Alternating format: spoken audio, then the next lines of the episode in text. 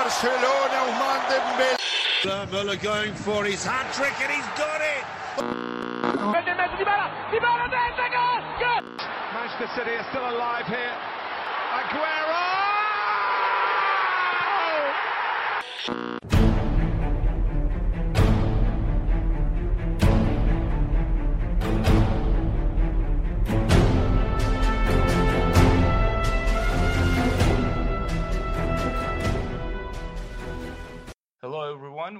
سلام به همه. خوش اومدیم به یکی دیگه از اپیزودهای ویژه رادیو آفساید امروز با خودمون یه مهمون فوقالعاده داریم. مت سلیتر با من اینجاست که خبرنگار اتلتیکه و باید اعتراف کنم که خبرنگار محبوب منه توی اون سایت. مت خوش اومدی به پادکست ما. خیلی ممنون که دعوتمون رو قبول کردی.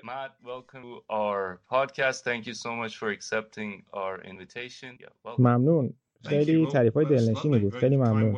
و ممنونم که منو دعوت کردیم خیلی ممنونیم ازت. من خیلی کارتو دوست دارم و خیلی متفاوت از بقیه کارهایی که توی اتلتیک انجام میشه. چون بیشتر خبرنگارا روی یه لیگ یا یه تیم تمرکز می‌کنن. ولی کاری که تو می‌کنی اینه که اون بخش تحقیقاتی روزنامه نگاری رو آوردی توی فوتبال که من رو واقعا جذب خودش کرده. آره هدفمون همین بوده دقیقا. دوست دارم درباره پول پشت صحنه فوتبال. اینکه مدیریت توی فوتبال چجوری انجام میشه و کلا اینجور چیزا حرف بزنم. در واقع یه جور خوندن بین خطوط. با یه سوال شخصی شروع کنم. چی باعث شد به این قسمت های فوتبال و این موضوعات علاقه من بشی؟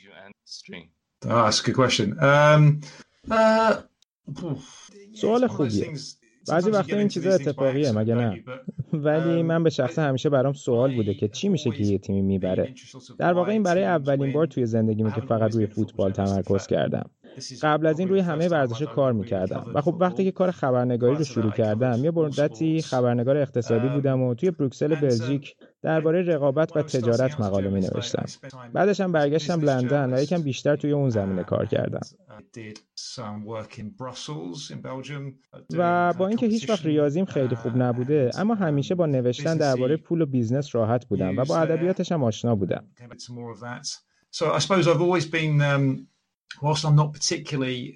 At math و همیشه هم خبرهای جدی رو دوست داشتم. مثلا دعواها و اختلافها.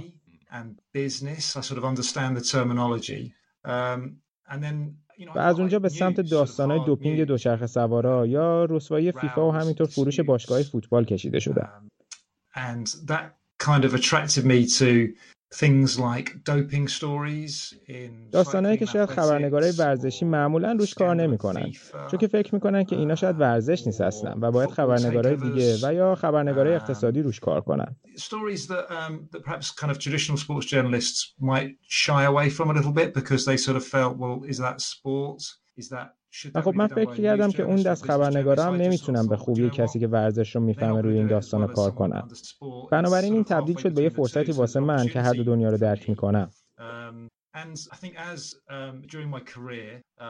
و در طول زندگی من صنعت ورزش به عنوان یه بخش اقتصاد کشور رو رشد کرده و الان افراد بیشتری هستن که روی این موضوعات کار می‌کنن. و هنوزم به افراد بیشتری نیاز داره چون که باید افرادی که دارن ورزش های مورد علاقه ما رو مدیریت می‌کنن دائما مورد تحقیق قرار بدیم. تا مطمئن بشیم که دارن همیشه کار درست رو می‌کنن و ورزش بهترین سیستم و بهترین مدیریت رو داشته باشه. اینجوری جلوی ورشکستگی باشگاه ها و یا رسوایی های بزرگ گرفته میشه. بنابراین این کاریه که من می‌کنم همون خبرنگاری سنتی اما توی موضوعاتی که قبلا خیلی روشون کار نمی‌شد و من حس کردم که می‌تونم انجام بدم و بهشون علاقه مندم اما خب الان تنها نیستم و کسای دیگه هم توی این موضوعات کار می‌کنن. یه ترکیبی بین بیزنس و ورزش یا کسایی بودن که کارشون خبرنگاری تجاری بوده و به ورزش علاقه‌مند بودن و یا روزنامه‌نگارای ورزشی که می‌تونن درباره سمت تجاری ورزش هم به راحتی بنویسن sports news hybrid type journalists who who who you know they either they either were like business journalists who love sport or sports journalists who were comfortable talking about business but that's that's kind of where we've met in the middle mm-hmm. Yeah, and not only that, you know, the role that journalism آره این مدل خبرنگاری افرادی که توی سطوح بالای مدیریت هستن و متوجه می‌کنه که دارن بررسی میشن و یه وقت مرتکب اشتباه یا جرم نشن علاوه بر این داستانهای خیلی جذابی هم برای مخاطبا تولید می‌کنه. و به همین دو دلیل به نظرم خیلی مهمه که این شاخه خبرنگاری رشد کنه توی ورزش. با این مقدمه بریم سراغ سال اولی که دارم. اخیرا یه مقاله داشتی که تیترش این بود. آیا باشگاهی بزرگ خیلی بزرگ هستن؟ و خب سوال من اینه که آیا واقعا خیلی بزرگ شدن این باشگاه؟ و اگه جواب آره است پیامداش چیه؟ ببین جواب این سوال که آیا باشگاه ها بیش از اندازه بزرگن؟ خیلی بستگی به نظر شخصی هر کسی داره. درست میگم؟ مقاله من بر اساس این ایده بود که پنج لیگ برتر اروپا یعنی انگلیس ایتالیا فرانسه آلمان و اسپانیا. از بقیه لیگ‌های اروپایی از نظر اقتصادی و درآمد فاصله زیادی گرفتن. و از اون طرف توی هر کدوم از این لیگ ها هم باشگاه‌های خاص و بزرگی هستن که از بقیه تیم‌های اون لیگ فاصله زیادی دارن. حالا بعضیا میگن که همیشه همینطور بوده و یه سری باشگاه از بقیه خیلی بزرگتر و معروفتر بودن و خب این ادعای درستی هم هست و این موضوع اتفاق جدیدی نیست.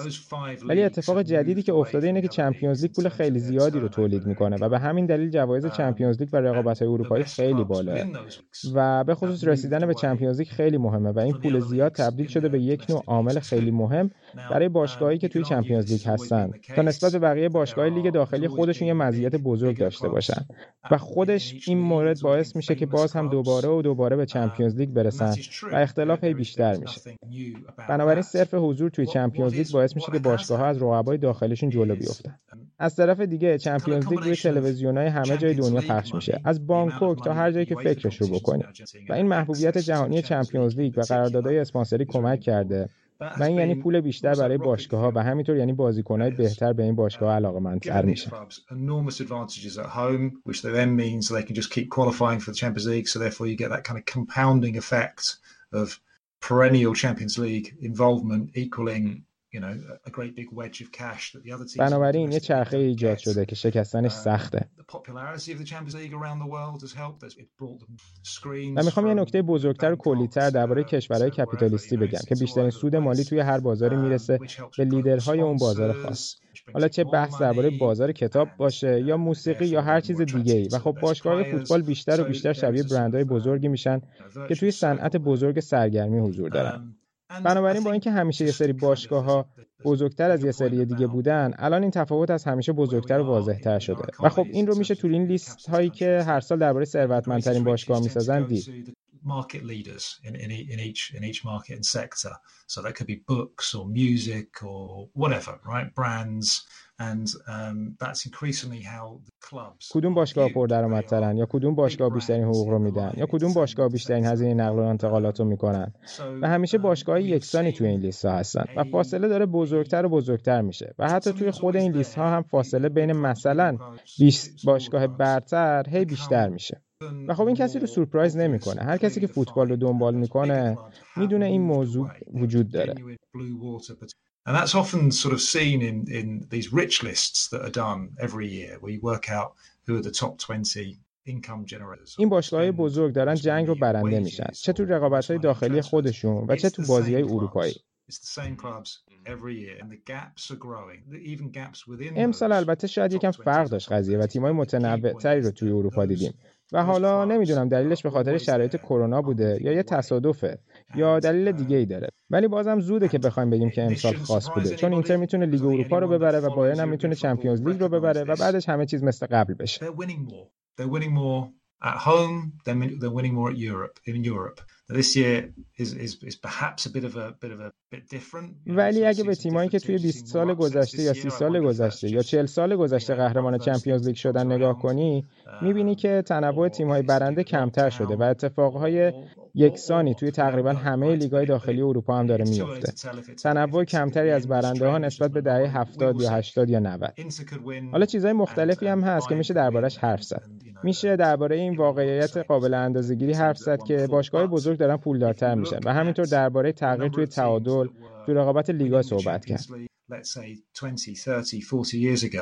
There are fewer teams winning now. It is it's it's it's being it's being shared among a smaller group and the same thing is happening in almost every league. حالا مقایسه بزرگ و واضحی که میشه کرد بین فوتبال و ورزش توی آمریکای شمالی اینه که ورزش توی آمریکای شمالی جوری مهندسی شده تا قدرت همیشه بین همه تیم‌ها در تعادل باشه. توی آمریکای شمالی سقف دستمزد مشخص وجود داره. سیستم انتخاب بازیکن بر اساس درفت وجود داره که استعدادهای جوون رو بین باشگاه‌های مختلف تقسیم می‌کنه. و علاوه بر اینا سقوط به لیگ‌های پایینتر و یا صعود به لیگ‌های بالاتر وجود نداره. یعنی لیگ‌ها بستن و نه تنها دستمزدها سقف مشخص دارن بلکه میزان موفقیت هم سقف داره. و قراردادهای بین بازیکن‌ها و باشگاه‌ها هم همه بر اساس سوده.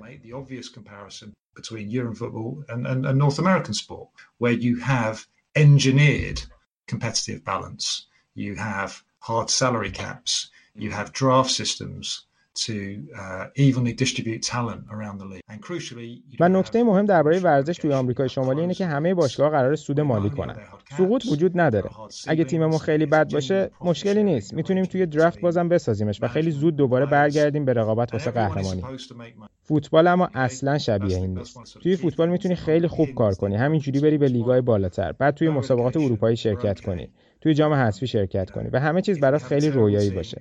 اما از اون طرف سقوط هم داریم. کاملا ممکنه باشگاه رو به طور کامل از دست بدی.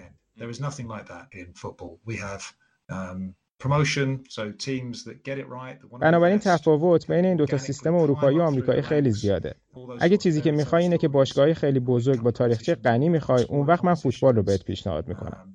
اما اگه دنبال رقابت متعادل بین همه تیم‌های شرکت کننده ای اون وقت پیشنهاد من بهت ورزش های آمریکای شمالیه.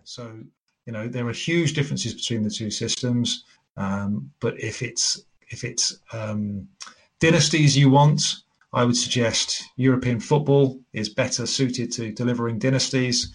If it is competitive balance you want, I would argue that the North American model is better. آره داشتم با یکی از بچه های پادکست خودمون درباره مدل آمریکایی ورزش حرف میزدم و میگفتیم که به طور جالبی تنها چیزی که توی آمریکا کاپیتالیستیک نیست همین ورزششونه که بیشتر به سمت سوشالیسم تمایل داره دقیقا. سوسیالیسم برای بیلیونرها آره دقیقا. فقط توجه می‌کنن که همجور پول در بیارن درباره مشکل رقابتی بودن بازی ها حرف زدی. من خودم به شخصه فکر می‌کنم که توی طولانی مدت این مدلی که الان وجود داره به مشکل برمیخوره و از رقابتی بودن بازی ها کم می‌کنه. خودت چی فکر می‌کنی با هم موافقی و اگه آره به نظرت مدل آمریکایی می‌تونه توی فوتبال اروپا کار کنه یا پیشنهادها و راهحلهای دیگه وجود داره?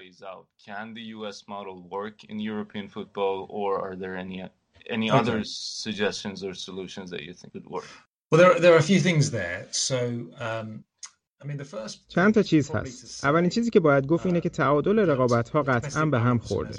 و همونجور که گفتم میشه خیلی راحت مشاهدهش کرد. استثناءاتی هستن ولی توی همه لیگ ها تنوع تیمای برنده کمتره.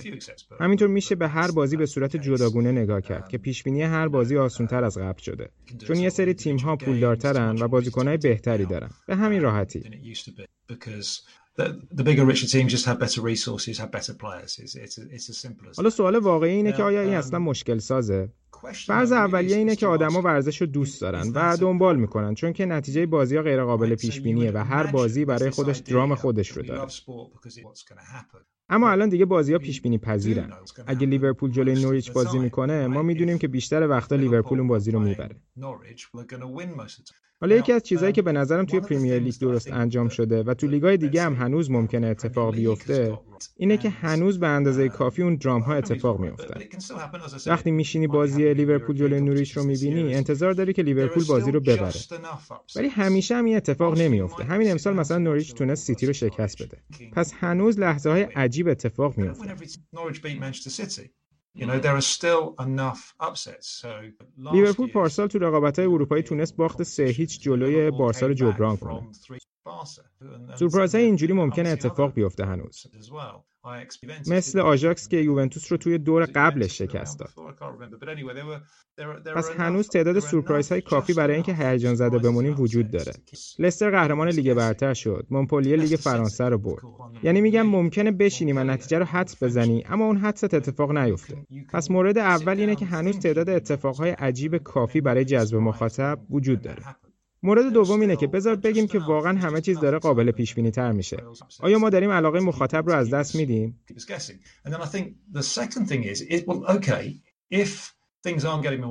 خب شواهد نشون میده که مردم خیلی راحت هم هستن با این شرایط حال حاضر. و طرفدارای فوتبال راحت میشینن بازی یه تیم بزرگ جلوی یه تیم کوچیک رو می‌بینن. حق پخش بازی ها بالاست. تعداد هوادارا توی ورزشگاه ها بالاست. اسپانسرها راضیان از این وضعیت. و همه چی اوکیه. ببین داریم تو دوره حرف می‌زنیم که به خاطر کرونا همه چی یکم عجیب شده. اما قبل از شروع قرنطینه به خصوص توی لیگ برتر از نظر درآمد و محبوبیت بین المللی توی شرایط خیلی خوبی بودن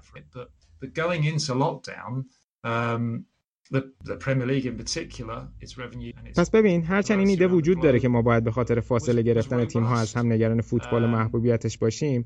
اما حقیقت اینه که هنوز دلیلی ندیدیم که نشون بده این مشکل وجود داره قطعا. حالا ممکنه یه نفر بگه که هنوز به اون مرحله نرسیدیم و وقتی که به اون مرحله می‌رسیم اون وقت افت علاقه مخاطبها رو خواهیم دید. و فکر می‌کنم این حرفیه که مدیریت تیمای مختلف بهش فکر کنن. اما اینکه آیا فوتبال توی اروپا می‌تونه و یا اینکه باید از ورزش آمریکا پیروی کنه و ازش ایده بگیره یه سوال دیگه است. چیزایی که تا الان گفتم همشون واقعیتایی بودن که میشه با آمار نشونشون داد. اما از اینجا به بعدش بحث نظرات و ایده های مختلفه من کسی هستم که ورزش توی هر دو قاره اروپا و آمریکا رو دنبال می‌کنه. و کسی که مدل آمریکایی رو برای اون بازی های آمریکایی دوست داره و مدل فوتبال رو هم برای فوتبال دوست داره. به نظر من اینکه تیم‌ها به لیگ‌های بالاتر و پایینتر صعود و یا سقوط می‌کنن یه ویژگی خیلی مهم و حیاتی برای مسابقه های ماست. و برای بیش از یک قرنه که داریم با این سیستم بازی می‌کنیم. اگه بخوام فقط درباره بریتانیا حرف بزنم اون وقت میگم که ویژگی خاص فوتبال توی بریتانیا. تعداد تیم‌های زیادمون و اون رابطه عمیق بین تیم‌ها و مردم محلی. اینکه ما آدمایی رو داریم که میرن بازی تیم‌هاشون رو توی سطح هشتم یا نهم لیگا تماشا می‌کنن. و اینکه توی بریتانیا پنج لیگ حرفه‌ای داریم. It is the it is the number of teams we have. It is that that close attachment with local communities. It is ما واقعا گرسنه اینیم که بریم بازی ها رو ببینیم و با هم دربارش حرف بزنیم. و همینطور می‌خوایم که باشگاهامون این حق رو داشته باشن تا نردبون پیشرفت رو برن بالا و رویاهاشون رو به حقیقت برسونن. می‌خوایم بازی های حذفی اروپایی رو هم داشته باشیم تا این رو به همه نشون بدیم. خلاصه اینکه رویای آتالانتا شدن و با وجود شانس کم رقابت کردن رو دوست داریم. بنابراین از بین بردن همه اینا و تبدیل کردن لیگ های به هم پیوسته به یک لیگ بسته و درست کردن سیستم آمریکایی خیلی سخت خواهد بود.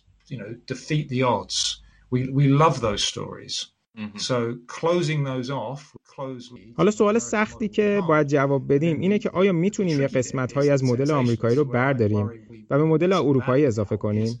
من فکر می‌کنم سیستم آمریکایی انقدر خوب کار می‌کنه. به این دلیله که همه اون ایده ها با هم وجود دارن. ایده های مثل سقف حقوق سیستم استخدام بازیکنهای جوون یا همون درفت لیگای بسته و سوداوری برای همه. خلاصه اگه فقط یکی دو تا از این ایده ها رو عملی کنیم مطمئن نیستم که جواب میدن. مگر اینکه همش رو با هم بیاریم. و خب همونجور که گفتم سوال اینه که آیا سیستم آمریکایی برای همه ورزش‌ها کار می‌کنه؟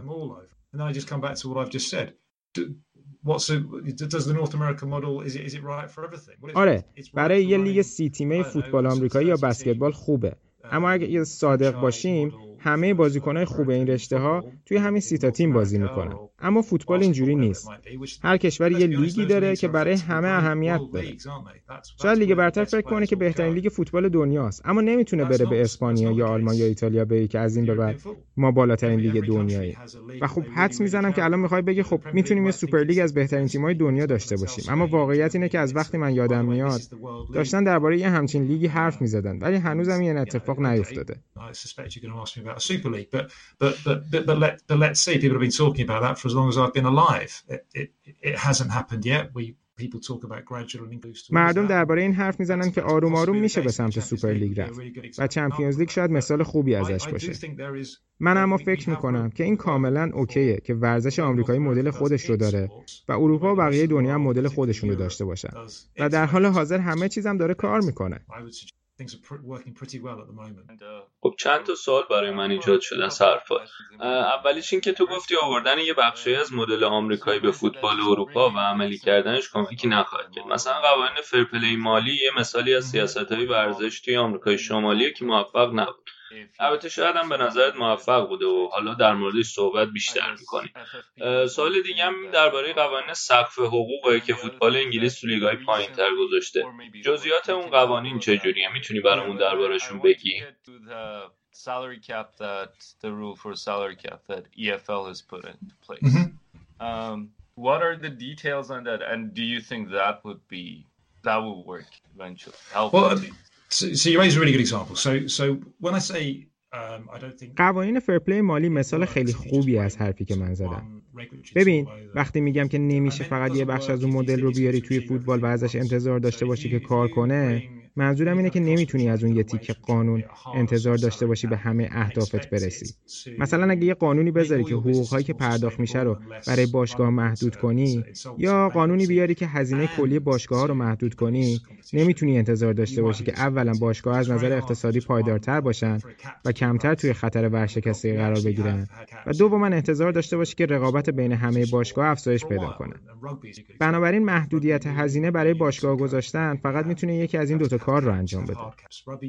ما توی ورزش اروپا و ورزش انگلیس تجربه خوبی از قوانین محدودیت هزینه داریم.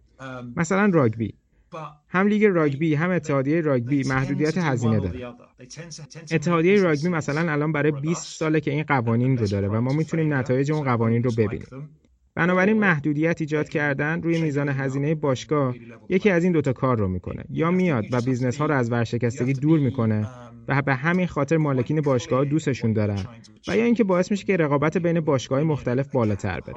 بنابراین خیلی مهمه به نظر من که شفاف باشی که از هر قانونی چه انتظاری داری. بنابراین توی مورد فوتبال یوفا در حدود یک دهه قبل به وضعیت اقتصادی باشگاه فوتبال تو کشورهای مختلف نگاه کرد و دید که توی هر کشوری باشگاههایی هستن که میزان بدهیاشون و همینطور مالیات های پرداخت نشدهشون به حد نگران کننده ای رسیده. خیلی از باشگاه ها ورشکست میشن. و خیلی از باشگاه در معرض ورشکستگی بودن. بنابراین یوفا شروع کرد به فکر درباره اینکه چه کاری می‌تونه بکنه برای حل این مشکل و در نهایت تصمیم گرفت که قوانین فرپلی مالی رو به اجرا بذاره الان بیشتر از یک دهه هست که داریم درباره این قوانین حرف می‌زنیم. این قوانین عملا میان و میزان هزینه که هر باشگاه می‌تونه رو بکنه رو وابسته می‌کنه به میزان درآمدش. بنابراین باشگاه بزرگتر می‌تونن بیشتر از باشگاه کوچیکتر پول خرج کنن. اما باید همیشه در حد درآمدشون هزینه رو بالا ببرن و بنابراین ایده کلی این بوده که هر کس به اندازه کاسش آش می‌خوره. خیلی از لیگای اروپا هم این قوانین رو به صورت مختلف تو لیگای داخلیشون دارن استفاده می‌کنن که مهمترین مثالش هم همین لیگ برتر انگلیسه. و به نظر شخص من و همینطور خیلی از اقتصاددانایی که باشون صحبت کردم معتقدن که این قوانین فرپلی مالی موفق بوده. میزان بدهی باشگاه ها رفته پایین. تعداد ورشکستگی ها رفته پایین. بنابراین اگه معیار موفقیت یا شکست قوانین fair play مالی رو بذاریم وضعیت اقتصادی باشگاه در این صورت قوانین fair play مالی موفق بودن. البته عالی نبودن. باشگاهایی رو داریم که هنوز از نظر اقتصادی توی شرایط خیلی بدی هستن و به خصوص با شرایط جدید کرونا مشکلات زیادی ایجاد شده براشون که باید ببینیم چه جوری میشه حلشون. کرد اما اون چیزی که قوانین fair play مالی توشون موفق نشده و شکست خورده اینه که این قوانین نتونسته رقابت رو توی فوتبال بالا ببره. و البته بستگی داره که از کی بپرسی شاید خیلی معتقد باشن که اصلا از همون اولش افزایش رقابت جزو اهداف قوانین fair play مالی نبوده. و همینطور که توضیح دادم به نظر میاد که اصلا ذات قوانین fair play مالی اینه که اجازه نمیده باشگاه های کوچیکتر به باشگاه های بزرگتر برسن. اگه یه باشگاهی در حال پیشرفت باشه قوانین fair play مالی جلوش رو می‌گیره و میگن که نه تو فقط می‌تونی در حد درآمدت هزینه کنی. بنابراین برای سرمایه گذارای خارج از فوتبال خیلی سخته که بیان و پولشون رو توی یک باشگاه سرمایه گذاری کنن و به سطح باشگاه بزرگتر برسونن. این موضوع یکی از اعتراضات به قوانین fair play مالیه و در واقع یه نقطه ضعفشه. حالا بیا بریم جلو یکم و ببینیم که توی فوتبال انگلیس و به خصوص توی لیگای پایینتر از لیگ برتر چه اتفاقی داره میفته توی لیگ برتر باشگاه انقدر پول در میارن که هیچ کدوم نباید نگران ورشکستگی باشن. و به خصوص با چکی که هر سال از پخش تلویزیونی می‌گیرن. ولی باشگاه های لیگای پایینتر نگرانی های زیادی دارن. حتی قبل از کرونا خیلی از این باشگاه مشکلات زیادی داشتن. سال گذشته خیلی سال بدی بود. ما یه باشگاه خیلی تاریخی به اسم بری رو از دست دادیم. اونم بعد از سی سال که این اتفاق نیفتاده بود. و همینطور خیلی نزدیک بود که همین اتفاق برای بولتون هم بیفته. باشگاهی که همین تازگی توی لیگ برتر بازی می‌کرد. بنابراین پارسال مثل یه شوک بزرگ عمل کرد واسه همه. همه فکر می‌کردن که قوانین ملایم محدود کننده ای که وجود داره باعث میشه تا باشگاه خودشون مسئولیت پذیر باشن اما به نظر جواب منفی بوده و ذات آدم می‌خواد که بیشتر هزینه کنه. بنابراین یه شوک بزرگ بود و بعدش هم که رسیدیم به کرونا که بازم شوک خیلی بزرگی بود و خیلی ها رو قانع کرد که قوانین جدیدی می‌خوان قوانینی که سختتر باشن و اعمال کردنشون هم آسون باشه. که چیزی نیست جز سقف حقوق برای باشگاه ها. بنابراین خبر داغی که تازه اومده اینه که تیم های لیگ های رده سوم و چهارم انگلیس با رأیگیری تصمیم گرفتن که از این به بعد سقف حقوق داشته باشن. سقف حقوق رو فقط برای بازیکن ها گذاشتن که الان میشه یه لیست 22 نفره از بازیکن ها. از این به بعد هر باشگاه رده چهارمی توی انگلیس می‌تونه در مجموع برای حقوق و پاداش همه بازیکن روی هم یک میلیون پوند هزینه کنه و تیم‌های رده سومی می‌تونن در مجموع 2.5 میلیون پوند هزینه کنن. الان عددا رو دقیق جلوم ندارم ولی در عمل مثلا برای لیگ رده سوم توی انگلیس باید 2.5 میلیون پوند رو به 22 تقسیم کنی تا ببینی به طور میانگین چقدر می‌تونی برای هر بازیکن هزینه کنی. البته بازیکنای زیر 21 سال از این قوانین مستثنا هستن. و بنابراین اگه توی لیستت 17 بازیکن بالای 21 سال داشته باشی می‌تونی اون 2.5 میلیون پوند رو بین 17 بازیکن تقسیم کنی و بقیه لیستت رو با بازیکنای زیر 21 سال پر کنی که معمولا ارزون تر هم هستن to work out an average of, of, of what you have to spend on a player. Under 21 year old players are exempt. این قوانین البته یه سری حالت گذارم تعریف کردن. مثلا اگه الان بازیکنی رو توی ترکیب داشته باشی که بیشتر از میانگین داره پول در میاره برای محاسبه اینکه آیا باشگاه به قانون سقف قرارداد احترام گذاشته یا نه میان و حقوق اون بازیکن رو در حد میانگین در نظر می‌گیرن. مثلا اگه به بازیکنی داری سالی 400 هزار پوند پول پرداخت می‌کنی برای این فصل خاص توی حساب کتاب های سقف قرارداد حقوق اون بازیکن 200 هزار پوند در نظر گرفته میشه همین اتفاق برای باشگاه هایی که تازه از لیگای بالاتر سقوط کردن هم میفته چون همینجور که می‌دونیم باشگاهایی که توی لیگای بالاتر هستن مخارج بالاتری هم دارن. ولی خب با همه این حرفها هنوز هم حق انتخاب برای باشگاه وجود داره. باشگاه می‌تونن اگه بخوان بخش زیادی از پولشون رو با یه مهاجم خیلی خوب قرارداد ببندن. یه دروازه‌بان عالی هافبک‌های خوب و یه دفاع خوب. و بعدش باید با بقیه پولت بازیکن‌های سطح پایینتری استخدام کنی چون حالا دیگه محدودیت داری. اگه یه باشگاه بیشتر از سقف حقوق بده اون وقت باید یه مالیات اضافه بده. مثل اون چیزی که توی ورزش‌های آمریکای شمالی هست. می‌تونی تا 5 درصد بیشتر از سقف حقوق خرج کنی. ولی باید همون مقداری که داری اضافه حقوق میدی رو به یه صندوقی واریز کنی که بین همه باشگاه مشترکه. و اگه از 5 درصد هم بیشتر خرج کنی اون وقت جریمه میشی که می‌تونه بازم جریمه مالی باشه یا حتی ازت امتیاز کم بشه. این سیستمیه که تعریف کردم. هم هوای باشگاه رو داره که اگه فقط یکم از سقف رد شدن جریمه کوچیکی بشن. ولی از اون طرف اگه خیلی میزان رد شدن از سقف زیاد باشه جریمه ها سنگین تره برای رأیگیری این قوانین هم توی رده چهارم خیلی آسون بود و تقریبا همه باشگاه بهش رأی دادن. چون بیشترشون یه چیزی حدود همون سقف تعیین شده خرج می‌کردن. و لازم نبود چیزی رو تغییر بدن. اما توی تیمای رده سوم خیلی رأیگیری نزدیک بود. برای اینکه قوانین تصویب بشن نیاز به رأی مثبت دو سوم باشگاه ها بود و دقیقا هم دو سوم رأی دادن. بنابراین الان یک سوم باشگاه رد سوم هستن که ناراحتن. باشگاهی مثل ساندرلند پورتموث که قبلا توی لیگ برتر بودن و می‌خوان هر چه زودتر برگردن. توی چمپیونشیپ که میشه رده دوم فوتبال انگلیس هنوز رأیگیری انجام نشده.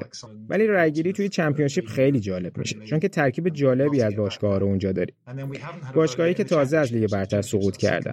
باشگاهی که می‌خوان سریع به لیگ برتر صعود کنن.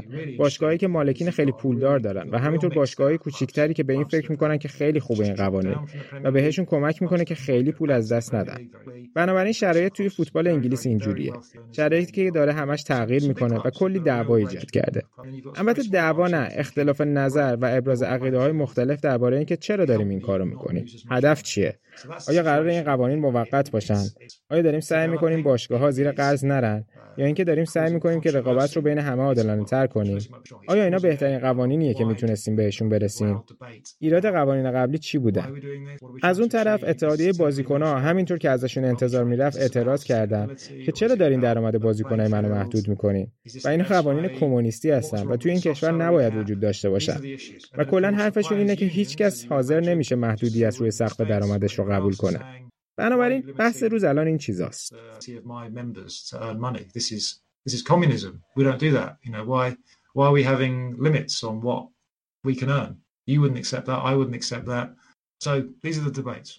و تو توی مقالت هم به این اشاره کرده بودی که هیچ کس نظر اتحادیه بازیکن‌ها رو در مورد این موضوع نخواسته. اینم خیلی عجیبه. آره اینم جالبه. الان دارن باهاشون صحبت می‌کنن. بعد اینکه تصویبش کردن آره بعد از اینکه برای لیگ یک و دو قانون رو تصویب کردن. چند تا نکته رو اینجا باید بهشون اشاره کنم. اونا فکر می‌کردن که به خاطر کووید باید هرچه زودتر تصویبش کنن. و اگه بخوان با اتحادیه بازیکن‌ها قبلش به توافق برسن همه چی کنتر پیش میره. که درست هم است همینطور وقتی می‌دونی نظر اتحادیه بازیکن‌ها قراره چی باشه؟ دیگه چرا باید باشون مشورت کنی؟ معلوم بود نظرشون منفیه. یا تو بهترین حالت می‌گفتن که به ما شواهد و مدارکی نشون بدید که شرایط مالی باشگاه ها سخت شده که به نظرم درخواست منطقیه ولی شواهد و مدارک چیا باید باشن؟ آیا ورشکسته شدن یه باشگاه مدرک حساب میشه؟ برای همینم صاحبای باشگاه گفتن که ما منتظر نمیمونیم که یکیمون ورشکست بشه تا شماها با همون موافقت کنید که باید این قانون رو بذاریم. ما قانون رو می‌ذاریم و شاید بعدش بتونیم با هم در موردش بحث کنیم. برای همین صاحبای باشگاه ها فرایند رو برعکس انجام دادن و الان دارن با اتحادیه بازیکنان مذاکره می‌کنن. در حین تدوین این قانون هم اتحادیه بازیکنان به باشگاه گفته که قصد داره این قانون رو به دادگاه حکمیت ببره و ماجرا تموم شده نیست. و یکی دو تا باشگاه هم که با این ایده مخالف بودن دارن به پیگیری قانونی این ماجرا فکر می‌کنن. اونا برخورد اتحادیه بازیکنان رو زیر نظر دارن و دارن بررسی می‌کنن که آیا می‌تونن از نظر حقوقی پیگیری کنن ماجرا رو و حکم توقف براش بگیرن یا نه؟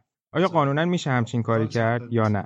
و هنوز سقف قراردادهای جدید از نظر قانونی به چالش کشیده نشده. درگیری انجام شده. توی یکی از دسته ها آرا به هم نزدیکتر بودن.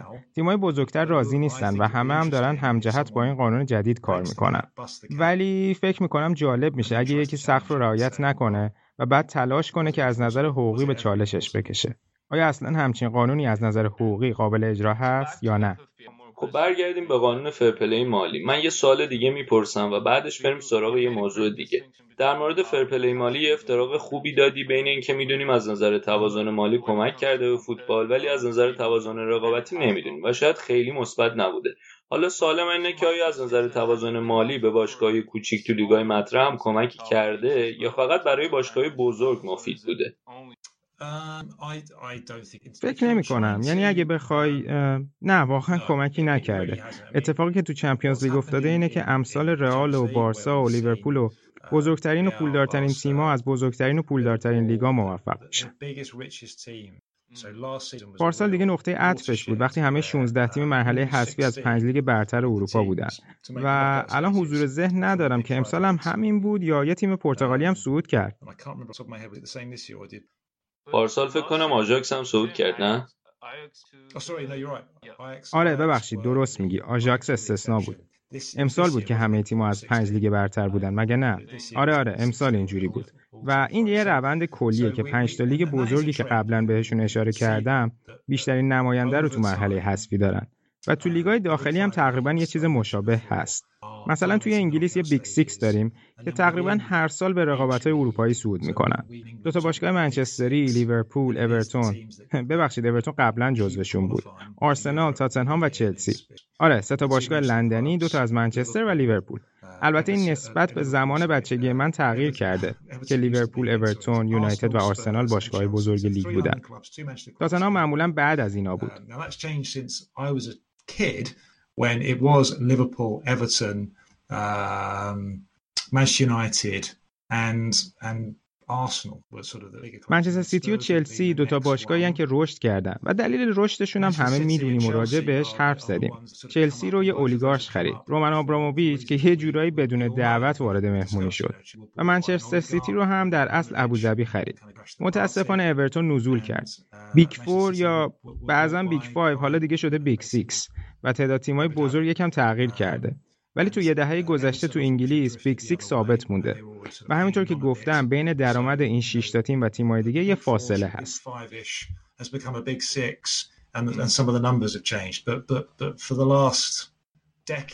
اونا تو رقابت حذفی هم بهتر عمل می‌کنن و میانگین رتبه لیگشون هم بهتر بوده و در کل یه تفاوت عملکرد محسوسی هم دارن با بقیه تیم‌ها.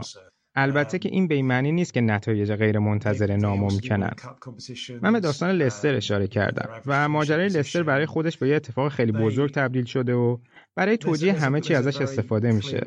مثلا میگن نه وضع موجود هیچ مشکلی نداره چون لستر تونست با اینکه 400 به یک بود شانس قهرمانیشون. پس شدنیه.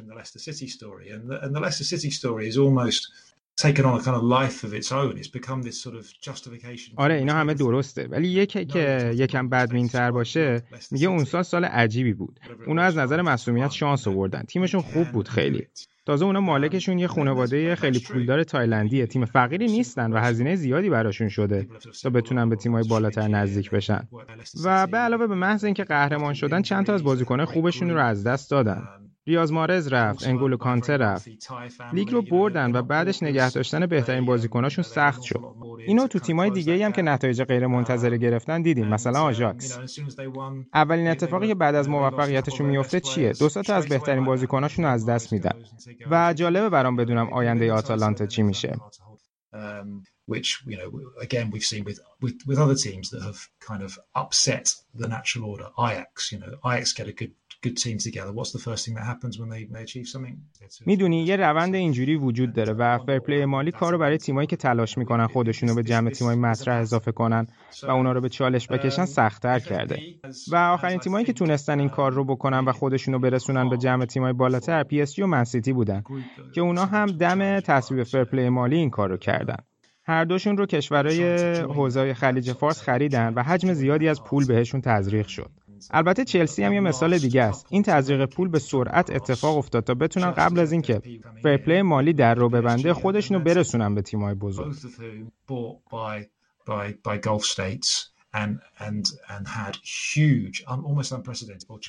البته این یکی از بزرگترین ماجراهای دهه گذشته بوده که آیا تونستن قبل بسته شدن در این کار رو بکنن یا نه؟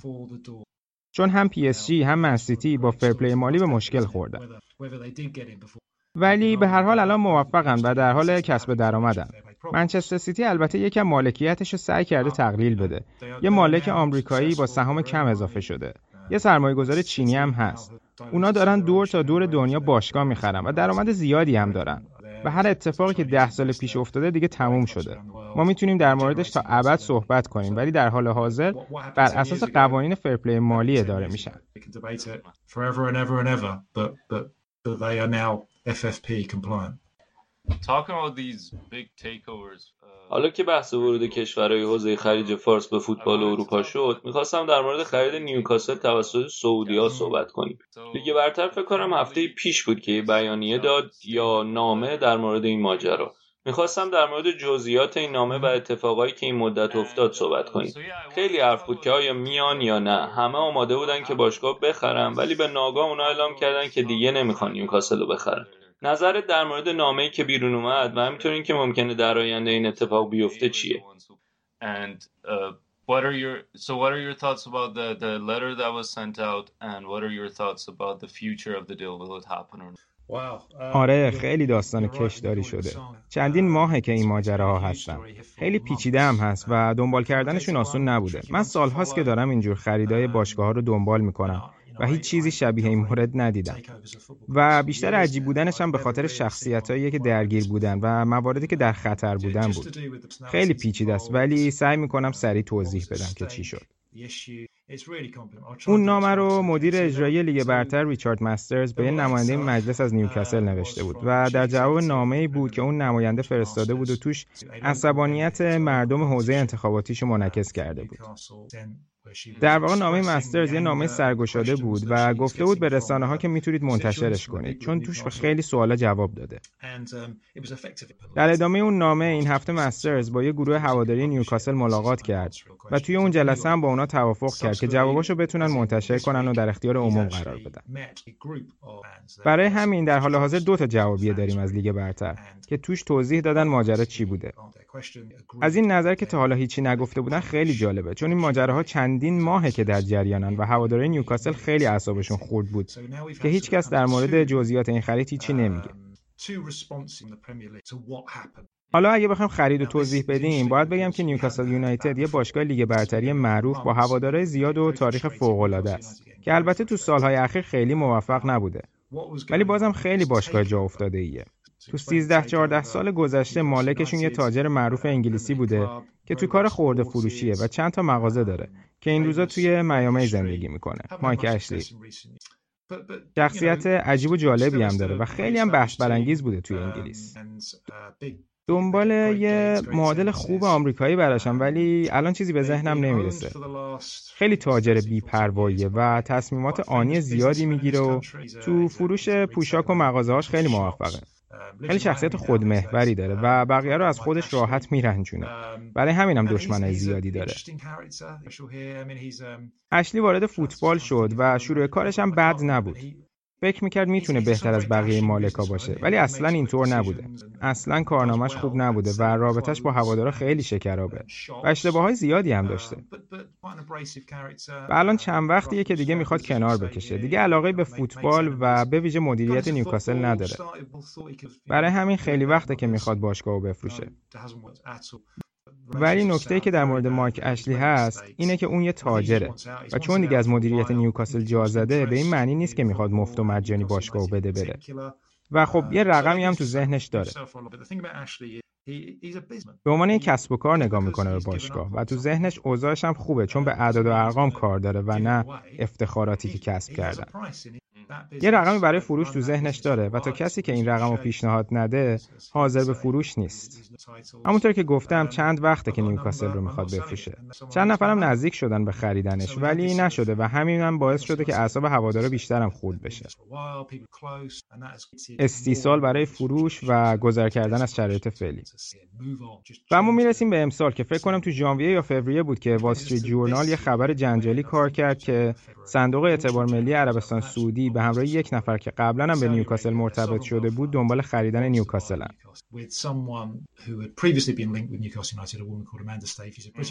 اون یه نفر یه خانم بازرگان بریتانیایی بود به اسم آماندا استیولی که بیشتر نقشه واسطه داره توی معاملات اینجوری و یه مدتی هم هست که تو کشورهای حوزه خلیج فارس مستقره.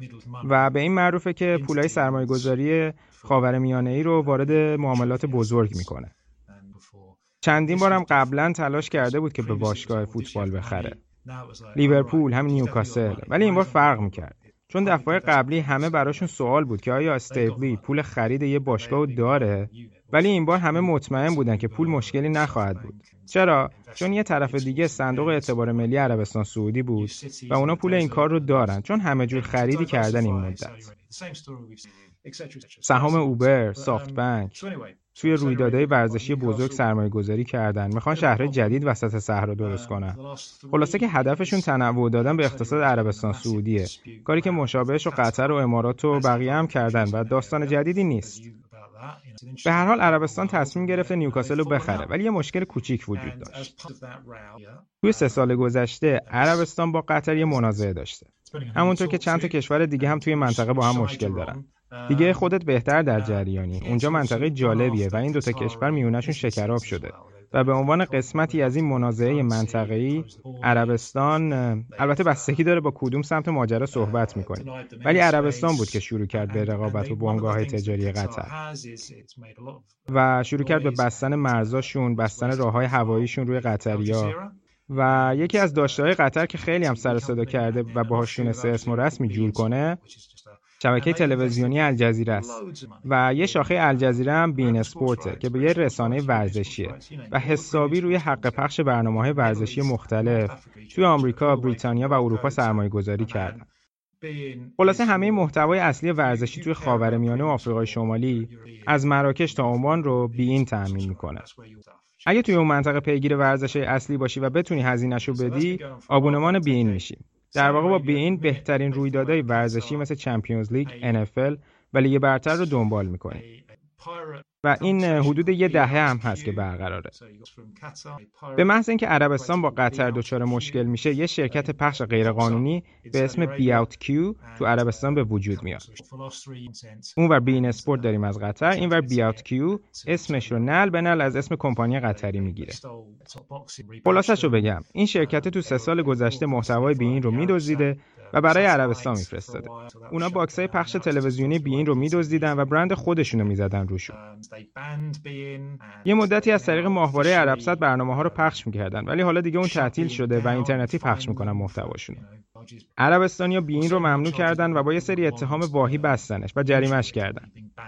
حالا اگه نگیم من واهی ولی اتهامایی نبودن که منجر به ممنوع کردن فعالیت یه شرکت بشه.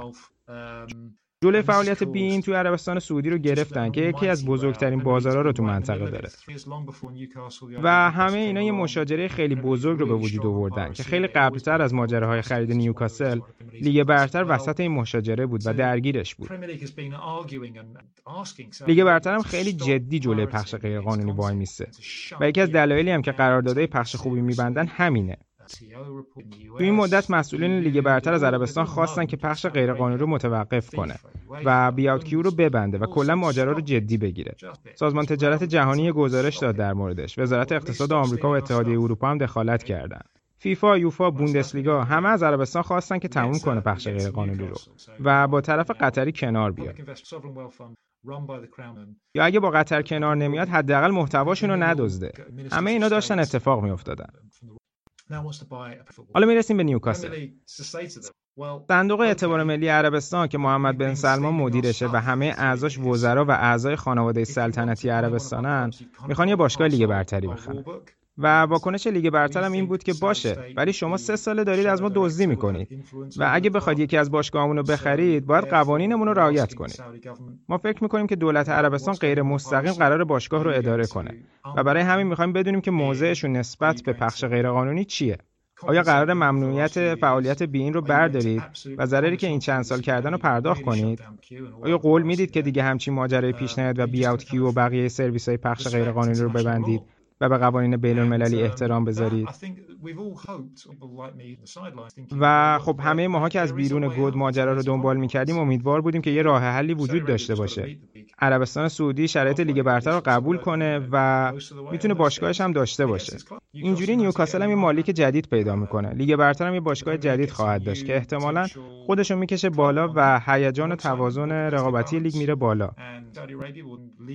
و شاید حتی عربستان سعی کنه که به صورت قانونی با بیین برای پخش رقابت کنه و اونجوری قیمت فروش حق پخش هم بره بالا. و خب همه فکر می‌کردن که همه این چیزا اینجوری عالی میشه. عربستان به حق پخش احترام می‌ذاره. نیوکاسل اوضاعش بهتر میشه و هواداراش هم خوشحالتر میشن. ولی در واقعیت چه اتفاقی میفته؟ هیچی، هیچ اتفاقی نیفتاد. عربستان کنار کشید، قبول نکرد که با پخش غیرقانونی برخورد کنه یا بهش اعتراف کنه و شرایط لیگ برتر رو قبول کنه. و خب قرارداد به بنبست خورد و هیچ کس برای هفته ها هیچی نمی‌گفت. و در نهایت صندوق اعتبار ملی کنار کشید و حاضر نقش شدن با پخش غیرقانونی برخورد کنند و جواب سوال لیگ برتر رو بدن. همه چی همینجا تموم شد و کنار کشیدن. همه برنده میشن. چقدر ممکنه که برگردن و مثلا مستقیما صندوق اعتبار ملی درگیر نباشه و یه شخص سومی رو بیارن. اینا همه سوالای خوبی هن. ولی هیچکی نمی‌دونه ببین مشکل اینه که اگه شما چهار ماه یه کاری رو بهش اصرار داشته باشی و با یکی کله بگیری و بعدش یهو برگردی و سعی کنی یه راهی که یکم فرق داره رو پیش بگیری یکم تابلو نیست؟ آیا فورا بر نمیگردن بگن؟ وایسا ببینم. داشتی با من در این مورد چند هفته پیش حرف می‌زدی ولی حالا یه نفر دیگه اومده با یه ایده مشابه. اگه حالا بخوان پولی که قرار بود صندوق اعتبار ملی عربستان بده رو از طریق یه مؤسسه دیگه یا یه شخص دیگه وارد ماجرا کنن دیگه فایده نداره. نمیشه. چون همه می‌تونن حدس بزنن قضیه چیه و مشکل اصلی که پخش غیرقانونیه رو حل نمی‌کنه. من به شخص نمی‌تونم. مادامی که مشکل پخش غیرقانونی حل نشده هیچ راهی رو تصور کنم که یه قرارداد با پشتوانه سعودی ها بسته بشه. To get through until the piracy is dealt with. آره می‌دونم چی میگی. خب سوال آخرم بیشتر بر اساس توییترته تا مقالات توی اتلتی سالم در مورد رئیس فیفاست. دوران اونو از نظر قولایی که داده بود و کارایی که کرده چطور می‌بینی؟ و این تحقیقاتی که در موردش تو سوئیس دارن انجام میدن چقدر جدی هم؟ The things that he promised he'll do and what he has done and how serious is the prosecution is? Is it a prosecution or the investigation that is going on? خب اول به قسمت آخر سوال جواب میدم. راستش از اینجایی که منم سخته بگیم چقدر جدی. قطعا خوب نیستن و مایه خجالتن. چیزی که می‌تونم بگم اینه که فیفا از این ماجرا ناراحت و شوکه است. اونا بدون هیچ تردیدی پشت رئیسشون وایسادن و اونم حاضر نشده که حتی به صورت موقت تا تکلیف این تحقیقات معلوم میشه از ریاست کنارگیری کنه کلا هم خیلی پیچیده است و مربوط میشه به یه سری جلسات که با دادستان کل سوئیس داشته و اینکه آیا داشتن همچین جلساتی تو بازی که فیفا داشته در موردش تحقیق می‌شده کار درستی بوده in, in, in Switzerland and whether that was appropriate at a time when FIFA were being investigated. و خب در چند سال اخیر در مورد زوایای مختلف فساد تو فیفا تو جاهای مختلفی تحقیقات قانونی داره انجام میشه. از جمله آمریکا. و خب اینفانتینو که ساکن سوئیسه و مقر فیفا هم سوئیسه آیا درست بوده که یه ملاقات دوستانه داشته باشه؟ با رئیس مرکزی که قرار بوده در مورد فیفا تحقیقات انجام بده؟ اگه با وکیلای فیفا حرف بزنی میگن که مشکلی نیست اصلا. حکمی صادر نشده هنوز. و این جلسات صرفا برای دادن اطلاعات بیشتر و واضحتر کردن عملکرد فیفا بودن. و اصلا چرا فیفا نباید تلاش کنه که اطلاعات بیشتر در اختیار دادگاه سوئیسی قرار بده؟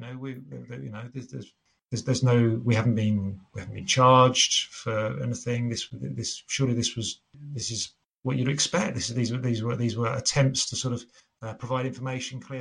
و واکنششون هم اینه که از این ماجرا کلا شگفت زده ولی خب واقعیت اینه که تحقیقات شروع شدن. دادستان کل وقت هم استفاده داده و دادستان جدید داره تحقیقات در مورد عملکردش رو انجام میده. که آیا اون جلسات رفتار درستی بودن یا نه؟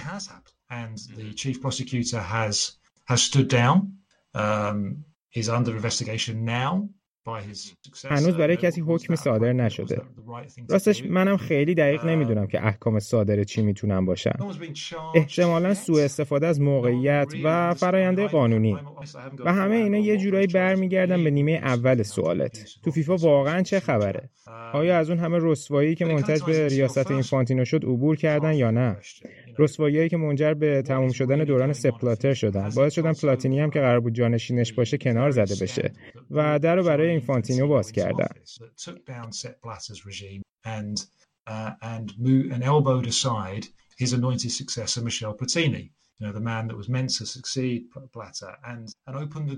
کسی که انتخاب اول فوتبال اروپا بود. که اگه نمیشه پلاتینی رو رئیس کنیم نفر دومش رو انتخاب می‌کنیم. نفر دومی که تو اون زمان خیلی کسی چیزی در موردش نمی‌دونست.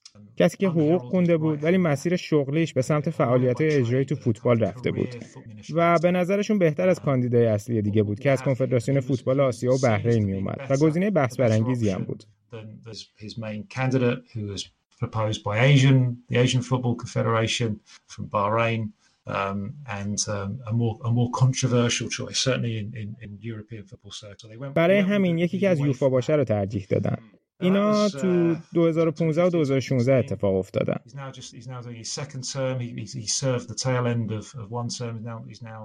اون الان داره دوره دوم ریاستش رو انجام میده. آخره دوره قبلی اومد و حالا دوره خودش رو شروع کرده. چیزی که خیلی رو در مورد اینفانتینو شگفت زده کرد به خصوص یوفا که خودشون رئیسش کرده بودن این بود که وقتی به فیفا میری تبدیل میشی به یه آدم دیگه. You change. You stop thinking about European football and the European clubs and the big member associations here, the. دیگه به فوتبال اروپا و باشگاه‌های اروپایی و اعضای مهم فوتبال اروپا مثل فدراسیون فوتبال انگلستان، آلمان و فرانسه فکر نمی‌کنی. بلکه شروع می‌کنی به کسایی که قراره بهت رأی بدن توجه کنی و اونا فدراسیون‌های بقیه جاهای دنیا. چون هر کشوری یک رأی داره. یک کشور کوچیک تو اقیانوس آرام همونقدر قدرت داره که آلمان یا برزیل یا انگلستان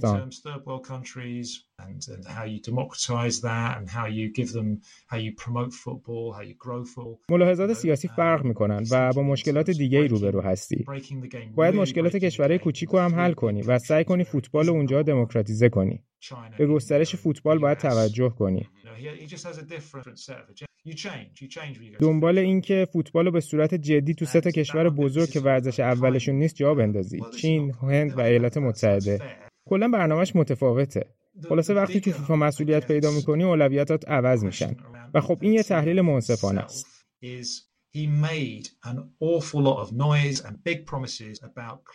ولی سوال مهمتری که در مورد شخص اینفانتینو هست اینه که وقتی شروع به کار کرد قولای زیادی در مورد پاکسازی فیفا داد و خیلی هم سر و صدا کرد.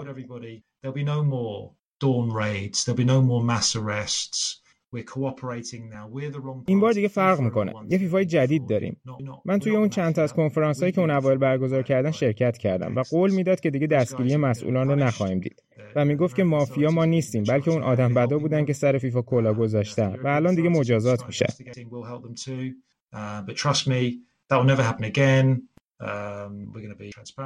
مسئولین آمریکایی دارن اتهامات رو بررسی می‌کنن و ما هم کمکشون می‌کنیم. اگه اروپایی هم بخوان تحقیق و بررسی رو شروع کنن ما کمکشون می‌کنیم. به من اعتماد کنید. دیگه همچین اتفاقایی نمیافتن و همه چیز شفافتر خواهد بود. ولی این فانتینو به جای که واقعا روی این قولاش تمرکز کنه و دنبال تغییرات معنادار باشه که البته همچین تغییراتی زمانم می‌برن چون نیاز به تغییر فرهنگ توی فیفا دارن. مشکلات خیلی اساسی هن و حتی مربوط میشن به نحوهی که همه چیز تو دنیا اداره میشه و یه نفر به تنهایی از پس حل کردنشون بر نمیاد.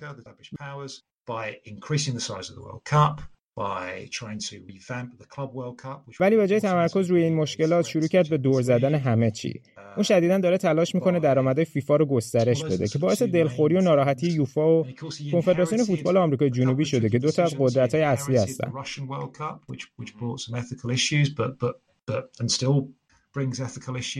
تعداد تیم‌های حاضر تو جام جهانی رو زیاد کرد. ساختار جام باشگاه‌های جهان رو تغییر داد که یه تهدیدیه برای چمپیونز لیگ.